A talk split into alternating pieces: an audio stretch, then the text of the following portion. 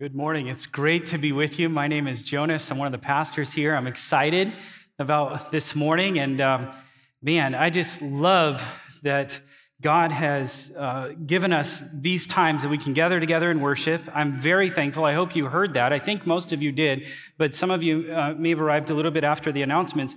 Um, we were raising money during Advent in Action for our local schools and really wanting to help some of the people in great need during this season. And friends, because of your generosity this week and in the weeks ahead, we'll be able to distribute a check of over $38,000 to our community. And I just want to say thank you. You guys are awesome, and God is good, and it's just one of those amazing places where we get to see God at work.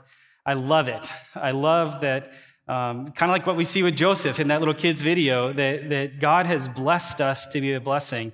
And that's a key theme throughout all of Scripture.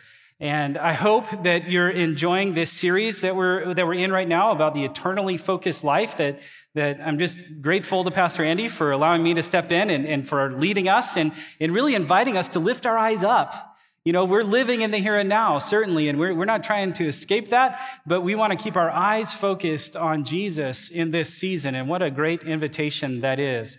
If you have your scripture with you, or if you have the Bible app, I would encourage you to turn to Isaiah uh, chapter 55. We'll head that direction here in a few minutes. Um, I want to um, just relay to you some of the scriptures that came to mind this week as I was studying and processing how in my life I needed some reminders about um, how do we keep an eternally focused life. How do we do that in the here and now with all that's going on? And, and, one of the themes that stands out to me is this reminder that God is on the throne.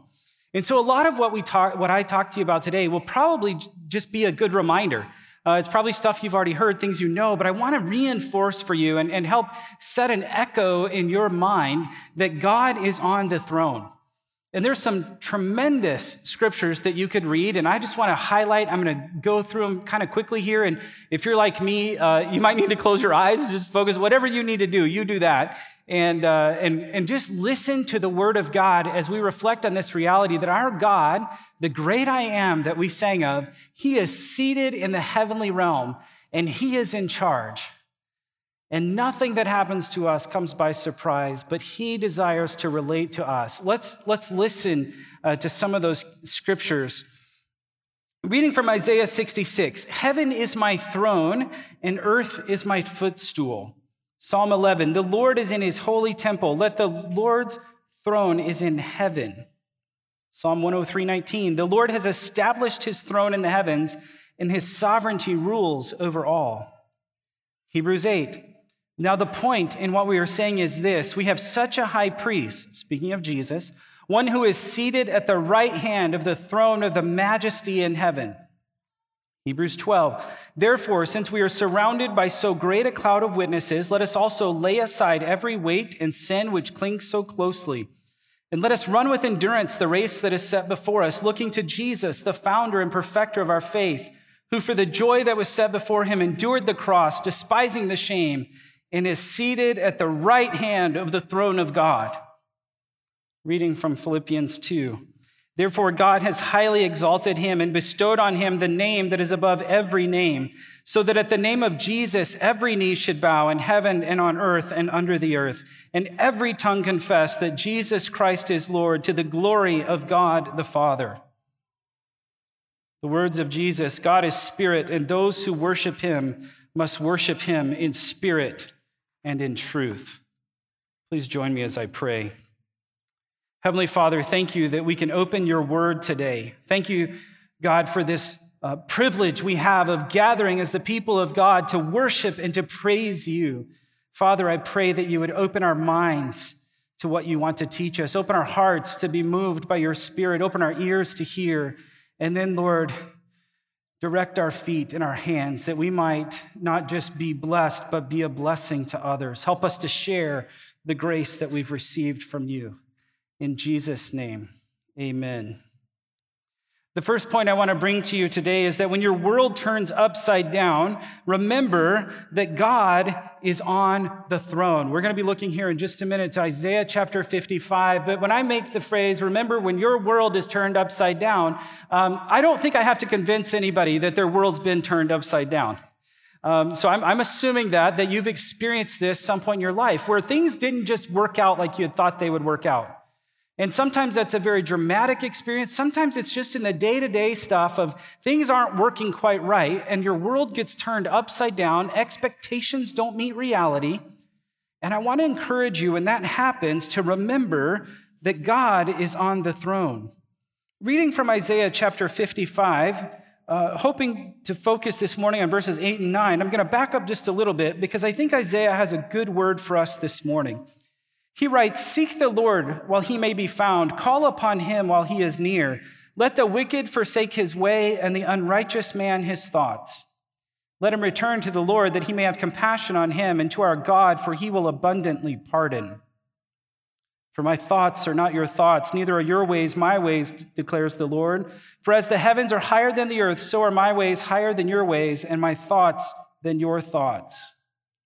Brothers and sisters in Christ, when your world is turned upside down, allow that to be an invitation to you to remember that the world is not as it is to, supposed to be. And in so many ways, as much as, as it is in your, um, your reality and your experience, I would encourage you in that moment to turn back to God and, and in so many ways in repentance. Now, not every upside down is going to be because you did something wrong, but that repentance might just be in a, in a, in a posture of saying, God, help me to remember that this is not how it's supposed to be, that you are in charge, you're on the throne, and our sin has created this mess. Isaiah 55, verse 7 that let the wicked forsake his way and the unrighteous man his thoughts. Let him return to the Lord, that he may have compassion on him and to our God, for he will abundantly pardon. You see, the very nature of God is a God of compassion and a God who seeks to have relationship with you and wants to pardon you through his son, Jesus. When your world turns upside down, remember that God is on his throne. Friends, I think about the story of Joseph, and I think about if you took different snapshots through his life, that moment when, when dad just treats him extra special and he feels that blessing of that, but really it becomes a curse when his life is rescued and he's, and he's trafficked and he becomes a victim of human trafficking.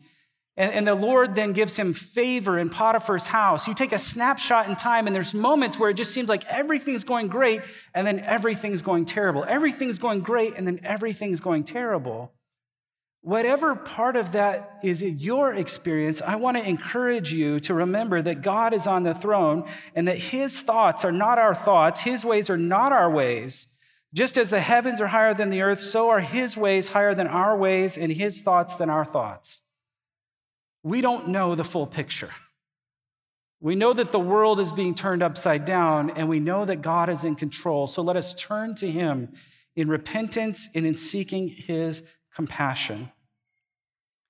As I say that, it reminds me of some of the messages we heard from just a few months or weeks before Christmas. You might remember these words of Jesus where he says, I'm the bread of life. Whoever comes to me shall not hunger, and whoever believes in me shall never thirst. He said also, If anyone thirsts, let him come to me and drink. You see, it's in Christ that we find our satisfaction. And in this overflow of experiencing the grace of Christ, we can then share that with others. God doesn't bless his people that we would just hoard his blessing and that we would simply enjoy them for ourselves. Those blessings are a gift. The grace which we have received is, is gifted to us that we might share it with others. Friends, it's a beautiful portrait of a God who sees and a God who cares. And it's not just that our world sometimes feels like it gets turned over and upside down, but if you're like me, and I, I don't assume you are, um, you know, there's a lot of pressure on different people in different contexts here. And, and one of the pressures I felt this week, and as we talked at Power Lunch with my friend, um, one of the pressures we feel, most of us are in this experience, is just this incredible, oppressive amount of data and information that comes our way every day. I mean, this is a, this is a challenging time to be alive. If you think about the history of, of, of, humanity, we're in a time where it is just absolute information overload. And we're having so many experiences at, at such full speed. And, and there's this expectation for some of us that, like, so we should have a quick answer. Or, or, we should be able to sort this stuff out quickly, or, or, we, should, we should be real quick to post on social media, you know, where we stand on this really complex issue, when in reality, we're just overwhelmed by the data. And even for those who really want to say something quickly, there's an invitation here to back up a minute and go, hey, God's in charge. I think about, you know, if I was Joseph and I was making those posts along the way, like, wow, guys, look at this. I'm the leader of Pharaoh. Uh, never mind, I'm in jail. You know, the speed of how life is changing, life gets turned upside down, and there's moments when we don't know what to say and we don't know what to do. And if that's you this morning, I want to invite you to remember that God is on the throne. And with that, I want to turn to Romans chapter 8. This passage will be familiar to you. When you don't know what to say or do, remember that God is on the throne. And listen to this helpful text, verse 26. In the same way, the Spirit helps us in our weakness. We don't know what we ought to pray for, but the Spirit Himself intercedes for us through wordless groans. And He who searches our hearts knows the mind of the Spirit, because the Spirit intercedes for God's people in accordance with the will of God. And we know that in all things, God works for the good of those who love Him, who have been called according to His purpose. For those God foreknew, He also predestined to be conformed to the image of His Son, that He might be the firstborn among many brothers and sisters. And those he predestined, he also called, and those he called, he also justified, and those he justified, he also glorified. James Denney, one time principal of the Free Church College in Edinburgh, called this passage the most daring anticipation of faith that the New Testament contains. Denney said this because the word glorified is in the past tense. Believers are spoken of as already glorified. Their glorification is that certain. Here on earth, we comprise an incredible array of individuals, but when we get to heaven, we will all be like Jesus. We will retain our individuality, but we will also have Christ's character, the same gentleness, the same self control, and the same perfect love. So if you find yourself this morning with your world turned upside down or you're, you're processing life and you're not sure what to say or do, I encourage you to put your nose and your eyes back in this text and to hear these words of comfort. The Spirit helps us in our weakness. We don't know what to pray for, but the Spirit is interceding for us. And what a beautiful thought that God has predestined those who will believe and He's called them out and He's calling them and He's justifying, and one day He will glorify them. And Paul is so certain of that glorification that his language here, uh, you, you just can't miss it. If you zoom out far enough and you see and you're God and you're above time and space, it, it's an already done reality. But here we live in the process of growing in Christ. And we have an incredible opportunity to remember that, in fact, God is in charge. Well, one of the things that I enjoy doing is, is just taking opportunity with folks and saying, Where have you seen God at work lately? And you'll probably hear this whenever I speak. I just love these stories. Where have you seen God at work? And um, last week, uh, or two weeks ago, I forget the, the, the timeline, um, we were talking as a team. You know, where, how, do you, how do you sense or how do you know when God is speaking to you? How do you know when God is leading you? And that conversation came out, and then a, a, friend called me and said, Jonas, how do you know when God is leading you? And I said, hey, man, before we do anything else, let's establish this. The Word of God is authoritative, He has spoken. There's something special and significant about the Bible. And so when you have an experience and, and you sense like God is leading you, that humble yourself before the word and before your experience, say, God, is this you? Can I follow you? Or, or maybe the Lord will use this, the community of believers around you to spur you on towards love and good deeds. You know, these are things that come from Scripture. It was a great conversation. I didn't think much about uh, of it until the next day because that afternoon, I think it was a Tuesday, around four o'clock, I got a phone call from my friend Mike. Now, I'm not going to tell you everybody's name because I'm trying to protect some of the privacy here, but Mike called me. He's a guy that watches online. And Mike, if you're there, I love you. Thanks for being a part of our church online. It's awesome. Um, he, he, lives a couple hours away. And um, the Lord had brought a person in his life, his B, uh, in his life as a man that he really cares for. And he knew that B was going to be having some, some challenges this week, medical kind of stuff. And he said, Jonas, I can't be there. I live two hours away. Can you represent me? Can you go, can you go check out my friend B? Like, absolutely, makes sense. Hang up the phone, feeling pretty good about life. And then Kirsten walks down the hall and she says, Hey, Jonas, there's some guy on the phone. He's from another state and he wants you to check on some guy that's having some medical thing happening. Can you take the call? Sure, I can take the call. So, guy whose first name starts with D, I say, Hey, I'm expecting Mike. I don't get Mike. Hey, this is D. I live in Yakima, Washington, and I've got this friend. And he starts describing B's situation. So I interrupt him. I'm like, Is there any way you're calling me about B? And he says, How do you know that? I said, Oh, your friend Mike called me. He's like, I don't know Mike. Okay. So we back up, right? And I'm like, How do you know B and this kind of stuff? And he's like, Jonas, I've been praying for this guy for years. I, I get the impression over 10 years. That the, Lord would just remind him that, that, that, he sees him and that he cares for, for him. And, and, and I don't know you, but, but I, and I said, Oh, yeah, how did you find me? He said, I Googled you. Google found you. And then I start to shake a little bit because I'm like, Lord, something's weird here. This doesn't happen to me every day. And when I ask and answer the question, where do you see God at work? Friends, I saw God at work. And, and, and, it, and the next phone call I made, you better believe, was to B and to say, hey, man, you don't know me. Um, I met this guy, I met this guy, and they called. And I just got to confess to you, like, as a pastor, this doesn't happen every day. You know, you might assume that does. It doesn't. Um, but I want you to know that with everything within me, I think God wants you to know that He sees you and He cares for you, and He just wants to remind you that, that He's for you. And lest you think I think I'm the hero in that story, I think those people are the hero who are praying for their friends. I think God is the hero because He orchestrated all those details, and it's it was incredible to be a part of that. And we're in process, guys. I don't know where this story is going to end, but I know that God does these things. That there are times when we don't know what to say and we don't know what to do. And we just simply have to remember God, you're in charge. Your thoughts are not my thoughts. Your ways are not my ways. And I'm going to trust you. Because, like me, you probably have those moments where life just doesn't make sense and you need these reminders. Well, let's jump over to the story of Joseph. If you turn to Genesis chapter 50, um, you who are here in the audience and online, you got to watch a really cute kids video. And, and my third point is this when the world turns against you, remember that God is on the throne. You see, Joseph lived this experience of his world turning against him time after time after time, and he needed to remember that God is on the throne. And it's interesting, at the end of, of, of uh, Genesis chapter 50, there, there's a really curious thing that's taking place. And if, if you uh, aren't aware of it, you can kind of miss this. But, but Joseph has been uh, number two in Egypt. He's been caring for the people. He's representing God's blessing, and then that's being distributed and caring for a tremendous amount of people. And not just any people, but his brothers who betrayed him and his dad.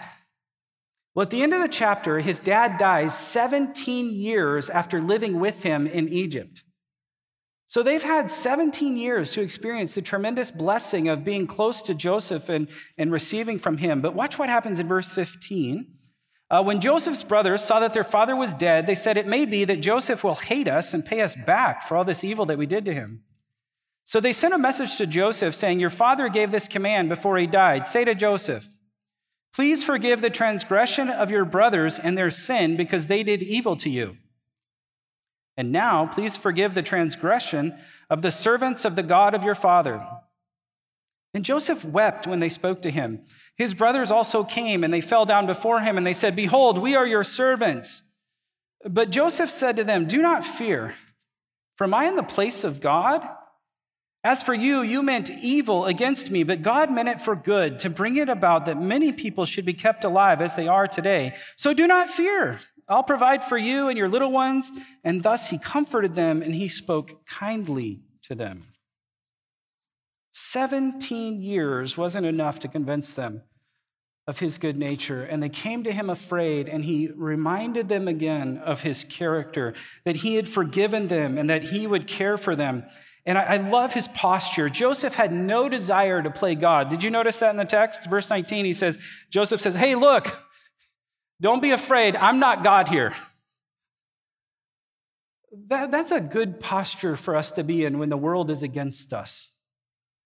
I, I, don't, I don't know the whole full story yet. I know where it's going, but, but I don't know all the details yet. And then, second, Joseph told his brothers not to fear because having no desire to play God, he discerned that God was providentially involved in their evil. He says, As for you, you meant evil against me, but God meant it for good, to bring it about that many people should be kept alive as they are today. Friends, through the sins of wicked men, God works good. God can take these sinful, evil things and work about his good plans. Now, please don't ever call what is evil good or what is good evil, but know that in the midst of evil, God can be working out good things. You know, a real popular verse is Jeremiah 29 11. It says, For I know the plans I have for you, declares the Lord, plans for wholeness and not for evil, to give you a future and a hope. These words were written to the people of God who were on their way to captivity uh, in the midst of a wicked empire. God says, I know the plans I have for you. They're to prosper you. God told his people that in the midst of this wicked empire, they should seek the welfare of the city. They should not simply um, hoard and contain the blessing of God which was theirs, but they should share that among those that they are near, that the grace that they have experienced should be the grace that they then share with others around them. I'm thankful for this quote. The doctrine of providence tells us that the world and our lives are not ruled by fate, but by God, who lays bare his purposes of providence in the incarnation of his Son. You see, friends, all of human history is leading to a day when Jesus Christ will return. And the book of Revelation tells us that the tears that we have will be wiped away and there will be no more pain and no more death. But until then, we should expect that there will be moments when the world is turned upside down and we don't know what to say and do, and the world turns against us. You might remember the words of Jesus where he said something like, Do not be dismayed uh, I have overcome the world. We should expect these things. It was the same Jesus who said, But I, I say to you, love your enemies and do good to those who hate you. Here's the final thought because God is on the throne, you can be confident that he who began a good work in you will carry it on to completion until the day of Christ Jesus. Now, if you have your Bibles and you want to flip closer to the right there, there's a passage in Philippians I'm going to read for you from Philippians chapter 1. Let, let me just set the context for you because it's been a while since, since I had studied it and I remembered this. In Acts chapter 16, there's a direct tie back over to Philippians. You see, in Acts 16, Paul was, was going about as a missionary and he, he, he came upon the, the city called Philippi. And he was sharing the gospel and he was rejected by the Jewish people. And then he went to a place where they prayed down by the river and he met a woman named Lydia. And she was a, a, a wonderful uh, small business owner or trader in purple. I don't know how small her business was, but she was well respected and she came to Christ. She came to believe. And then others were coming to believe, and the, the city leaders couldn't stand it. So they put Paul and, and his, his companions in jail. And while in jail, the Lord brought about a miracle, and, and the earth shook, and the jail doors flew open. And in that moment, the jailer thought his life was over. You see, if those inmates escape, he's going to be murdered by his boss. His life will be taken for theirs. And so he, he literally, the text tells us that he considers taking his own life. And Paul cries out, Don't do it, we're still here. and the jailer says, What must I do to be saved? What is going on? And the jailer and his entire family come to Christ. And God births this beautiful young church in the midst of some chaotic things in a, in a culture that can't stand the message of Jesus. And then Paul, while sitting in a jail cell, writes back to these friends in Philippi. Listen to what he says to them. He writes, I thank my God every time I remember you and all my prayers for all of you. I always pray with joy because of your partnership in the gospel from the first day until now, being confident of this, that he who began a good work in you will carry it on to completion until the day of Christ Jesus. Friends, Paul, while sitting in a jail cell, his world turned upside down, maybe not knowing what to say, but trusting the Spirit to lead him.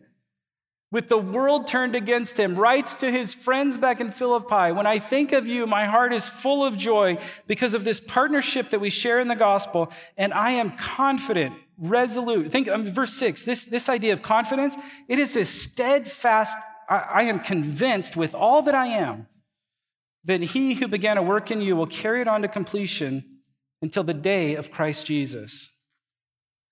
You see, brothers and sisters, there is a day that is coming when Jesus Christ will return. And the scripture says, like, the trumpet will sound, and the dead in Christ will rise first, and then those who are in Christ will rise together to be with Jesus for eternity. And there's this beautiful portrait of it. All of human history is leading this direction. But until then, we're called to faithful obedience, to remembering that God is on the throne. And like Paul, we can have confidence that he who began a good work in us will bring it to completion until the day of Christ Jesus. I'm thankful for the preacher Charles Stanley. He said, God is faithful to finish what he starts.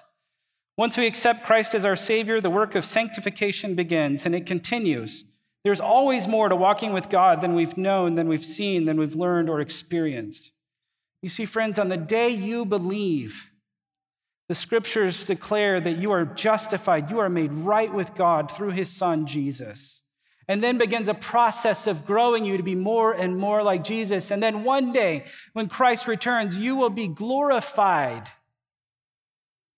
And as you zoom way out, remember that text that says it's as if you are already glorified? There's such confidence that this is going to happen that we can give our lives to this. My prayer for you this week is that this verse would become an anchor for your soul, that he who began a good work in you will carry it on to completion until the day of Christ Jesus. Salvation is a work of God. He is inviting you to know him, to love him, to trust him, to turn to him, that you might receive the compassion he longs to give you through his son Jesus by the work of the Spirit of God. And while Paul was in prison, he was absolutely confident that this good work of the gospel would succeed in our glory in being with Jesus. Paul was confident in the word to Lydia and confident to the jailer, to all the saints. And it's a promise that you or I can anchor our souls to. That when the world turns upside down, we can remember that God is on the throne. When we really don't know what to say or do, we can remember that God is on the throne. When the world or our flesh or our enemy wars against us, we can remember that God is on the throne. Jesus said it would be this way. We can trust him. The challenges we face as a community and worldwide do not catch our Heavenly Father by surprise. And I want to encourage you to remember that God is on the throne. He's in charge, and we can trust Him. Let's pray together. Heavenly Father, thank you for your word, which points us to your Son, Jesus. For your Spirit who illuminates this word that we might see and we might hear, that we might be led by you into those places of obediently sharing the blessings that we've received from you, the greatest of which is your Son, Jesus. God, we pray for our church family this morning. Lord, I think of those who are battling significant illnesses today. Lord, would you please bring relief? Lord, I think of my friends here in this audience who have lost loved ones in the recent past and who grieve deeply well, God, would you minister to them in their pain? Would you overwhelm them with your presence and, and, Lord, surprise them with your peace? Lord, I have a lot of friends uh, who work in the school district, and there's some increased anxiety this week in our region with schools being in or out and back and all these kinds of things. And I pray for them, God, that you would grant them peace in the midst of their anxiety, that you give them hope and joy. For the medical workers that are part of our church family, Lord, here, I pray that you would buoy them up and remind them of the great joy that you have in them. Lord, for each person who hears my voice, I pray that you would whisper in their ear the love that you have for them. That they would not leave this place wondering, does God really love me? But they would leave this place confident in your sovereign care. And Lord, our world is a broken world. We don't always know what to say, we don't always know what to do. And, and Lord, we just confess again that we believe with all that we are that you who began a good work in us, you are going to bring it to completion. And so we pray, Lord, that you would send your son Jesus soon. It's in his name that we've prayed. Amen.